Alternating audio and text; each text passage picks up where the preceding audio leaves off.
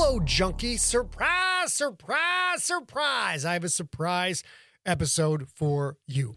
I am in the middle of preparing for a new way to do my podcast.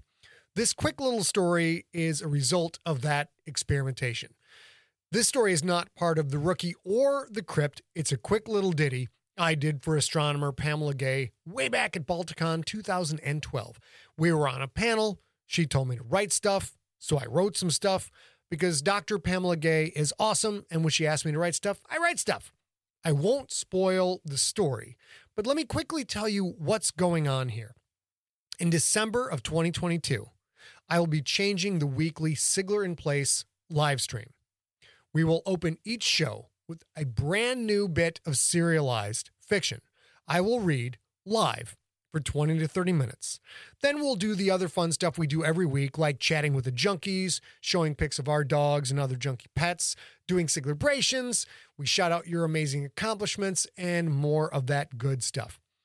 We'll take that 20 to 30 minute reading and edit it for video and for audio. We'll be posting the video to YouTube and other various social media spots. The audio, though, that will be edited down for Sunday's episode on your usual Scott Sigler Audiobooks podcast feed. What does this mean, FDO? You are asking right now. Well, I will tell you. It means you're going to get brand new serialized fiction every Sunday. You won't be able to buy it anywhere else. When it's in first run mode, it won't be on Audible. It won't be on Amazon. It won't be anywhere. We're going back to the good old Earthcore days. And if you want the story, you've got to tune in every Sunday. Or, you know, you can ignore the whole thing and binge it when it's done. But let's be honest, you'll probably forget because of all the meth you're doing behind the garage when Nana isn't looking. So you'll just forget. So I'm, what I'm saying is you might as well just mainline my goods every Sunday to make sure you get your story. Do it every Sunday because that's what the cool kids will be doing. So, with all that said, here is your surprise story entitled Chocolate Zombie. Enjoy.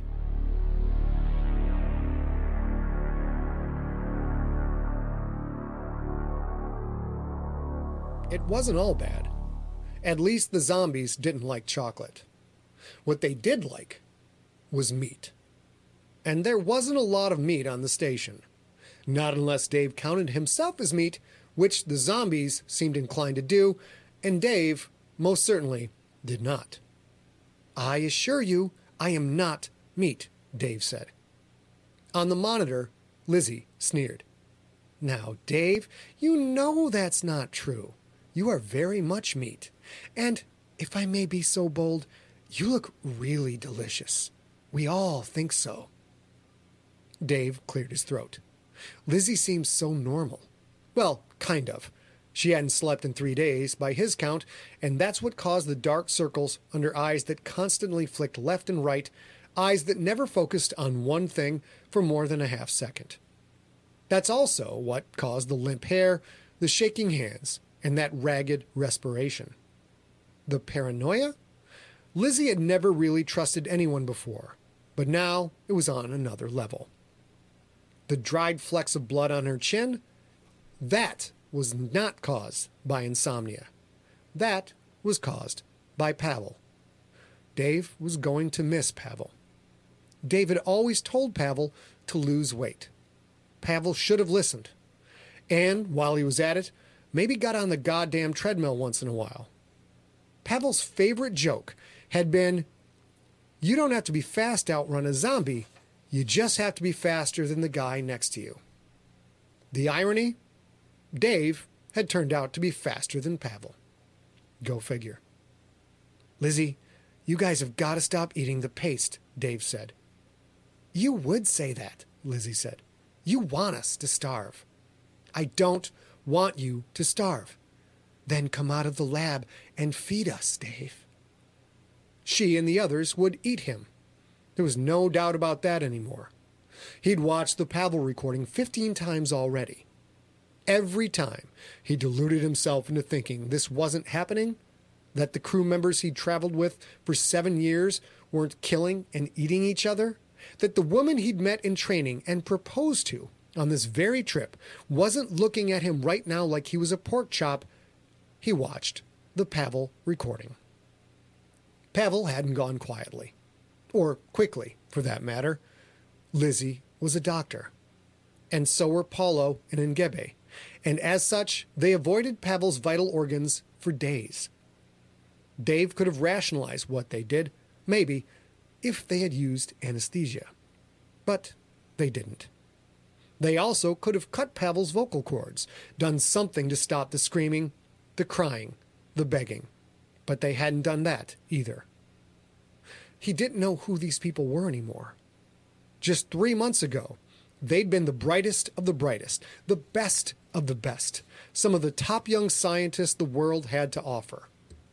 An eight year trip to the outer arm of NGC 2481 to set up a base where humanity would eventually explore the outer rim of a black hole. Eight years out, ten years on, eight years back.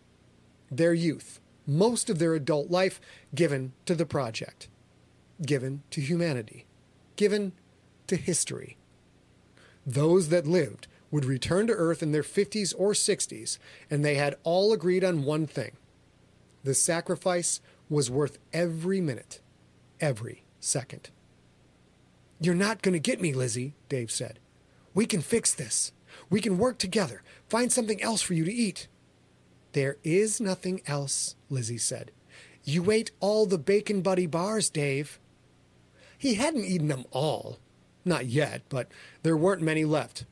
Half a bar for breakfast, half for dinner, and he had five bars left. Algae paste still flowed from every faucet on the ship, and even the flavorator still worked. He could have had algae that tasted like cheese, beef, chicken, apples, oranges, and a dozen other taste sensations. Trouble was, since they'd gone into orbit at XV 284, the algae had changed. It made Dave puke. If he'd think chicken flavored algae tastes peculiar going down, he now knew it tasted far better than when it came back up. I'm out of bacon buddy bars, Dave said.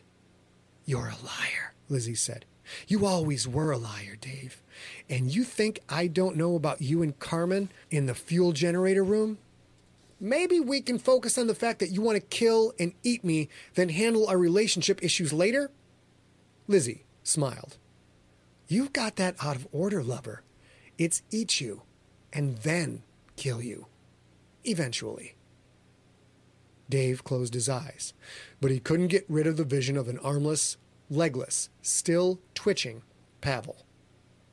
He could have very well been part of the Pavel dinner party if he hadn't been allergic to whatever genetic mutation had occurred in the spirulina algae that made up 90% of the station's food supply. The bacon buddy bars? Those were supposed to be treats. Each crew member got one a week. Chocolate, a treat, but mission planners hadn't wasted weight on empty calories.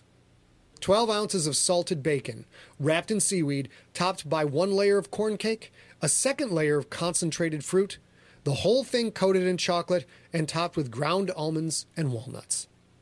He was still alive because of candy bars. He couldn't eat the station's primary food source, and that was the only reason he wasn't a paranoid insomniac looking for a human snack. The others ate the algae. That made them want to eat people who didn't eat the algae. And Dave was the only one left. I'm not meat, Lizzie. You already said that, Dave. I'm not. We can fix this. She smiled and shook her head. There were red smears on her teeth. Her gums were bleeding. There's nothing to fix, you cheating bastard. Unless I can reprogram the flavorators to make me some bread. Then I'll fix a sandwich with you in it. Dave's hand moved of its own accord, reached out and slapped the disconnect button. Lizzie's horrific face blinked out. Dave stared at the control panel, listened to his own ragged breathing. There was no rescue. No one could come get him. There was no place to run. They wanted him dead, and that left him with only two choices cure them all or kill them, one by one.